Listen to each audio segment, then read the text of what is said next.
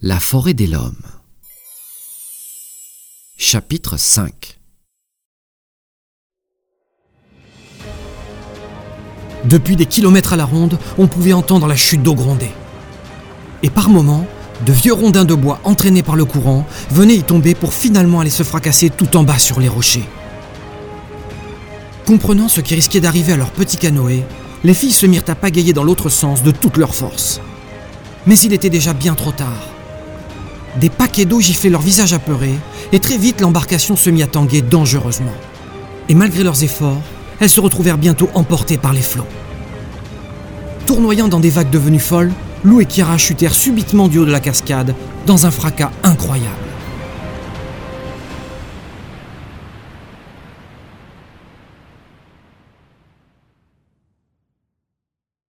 Le soleil caressait déjà la cime des arbres. Doucement, il commença à se coucher et un air frais envahit la grande plaine située au pied du mont Sigura. Pendant ce temps, non loin de là, un groupe de biches descendit de la forêt pour aller s'abreuver à la rivière. Mais une fois leurs sabots dans le sable, elles stoppèrent net leur avancée. Car juste là, sur cette plage de petits gravillons léchés par les vaguelettes, trônait une grande planche de bois avec deux petites filles qui semblaient comme évanouies. On ne sait par quel miracle, Lou et Chiara avaient survécu. Le canoë avait résisté à la chute, puis avait dérivé quelques heures avant de s'échouer juste ici, tout près de la montagne. Soudain, un homme fit son apparition, ce qui fit fuir les biches en un éclair. Il portait une salopette avec une chemise à carreaux rouge et bleu, ainsi qu'un beau chapeau. En découvrant les petites filles, il gratta sa barbe bien touffue, l'air un peu étonné. À ces bruits de pas, Chiara ouvrit bientôt les yeux et s'empressa de réveiller Lou. Qui pouvait bien être cet homme? Bonjour, je m'appelle James. Je suis un chercheur d'or et je vis ici depuis plus de 30 ans. Bienvenue sur mes terres. Oh, mais que vois-je? Apercevant que Lou avait le pied coincé sous un gros bout de bois, il s'approcha pour le soulever et l'en délivrer. Puis, il leur proposa gentiment de venir chez lui pour qu'elles puissent sécher leurs vêtements et se restaurer un peu. Une heure plus tard, James leur fournit à chacune une couverture bien chaude et de petits sandwichs accompagnés d'une carafe de sirop d'érable bien sucré. Assis tous les trois devant sa maison en bord de rivière, Lou lui demanda alors ce qu'il pouvait bien faire par ici. Eh bien, je vais vous révéler un secret. J'ai un jour découvert par hasard qu'il y avait beaucoup d'or dans cette rivière. Alors je me suis installé là, tout simplement. Et puis j'aime beaucoup cet endroit, car tout est paisible ici. Chiara, en entendant ces paroles, regarda les roseaux qui se penchaient au gré du vent, et l'eau qui serpentait entre les rochers, juste là devant elle. Il y avait donc de l'or caché ici. Elle ne l'aurait jamais cru. Un peu plus tard, James écouta l'histoire des filles et leur envie de rejoindre le mont Sigura. Son visage s'assombrit.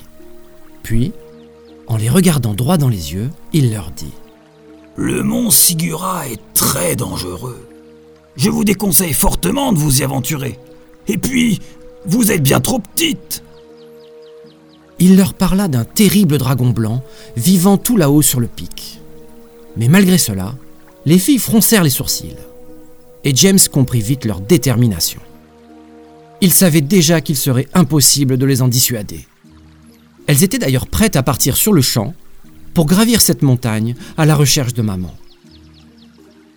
James aurait aimé les accompagner pour pouvoir les protéger, mais il s'était blessé à la jambe voilà deux jours, et depuis, il boitait beaucoup.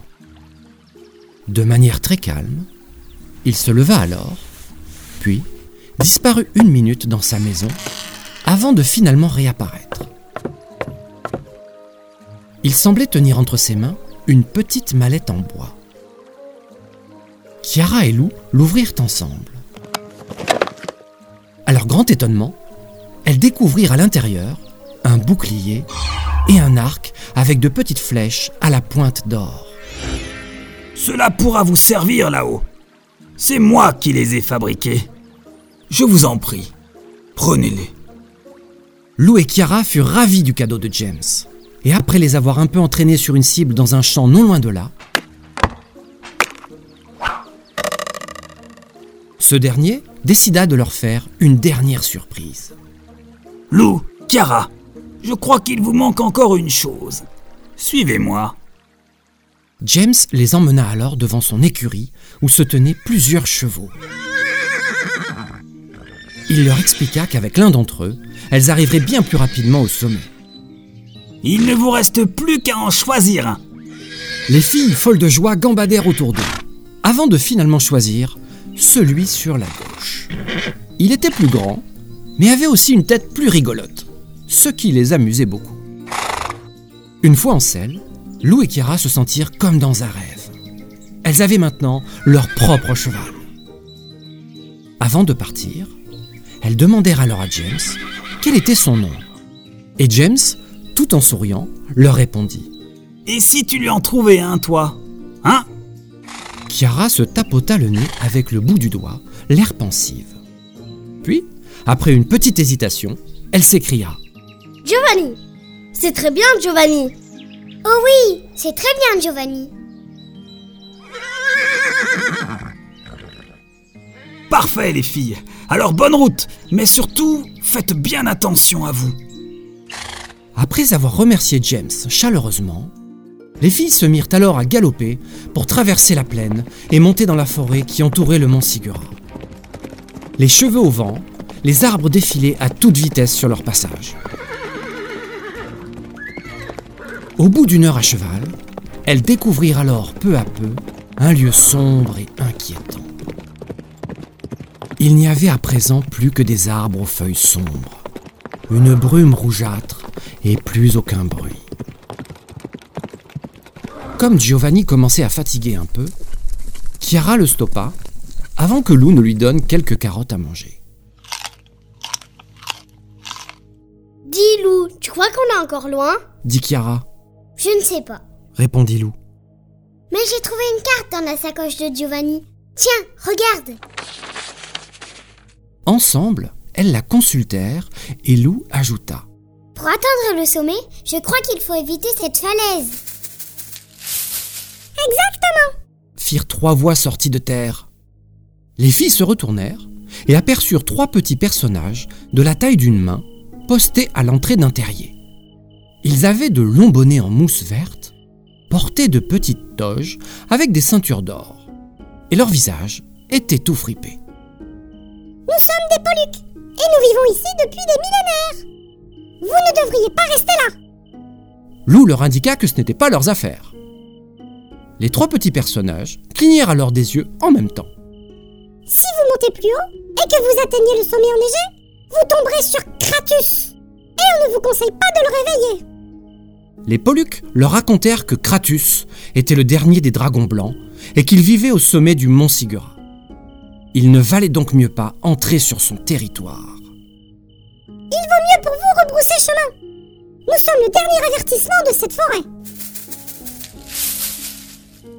Aussitôt dit, les Poluques roulèrent en boule jusque dans un autre terrier pour disparaître aussi vite qu'ils étaient apparus. Voilà les filles prévenues. Mais pour elles, il était impossible de s'arrêter là. Il fallait avancer coûte que coûte. Chiara utilisa donc ses petits éperons pour piquer les flancs de leur fidèle cheval Giovanni afin de se lancer dans la dernière course jusqu'au sommet.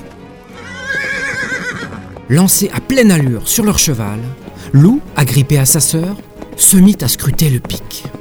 Et alors qu'elle reprenait un peu espoir, un bruit indescriptible déchira le ciel.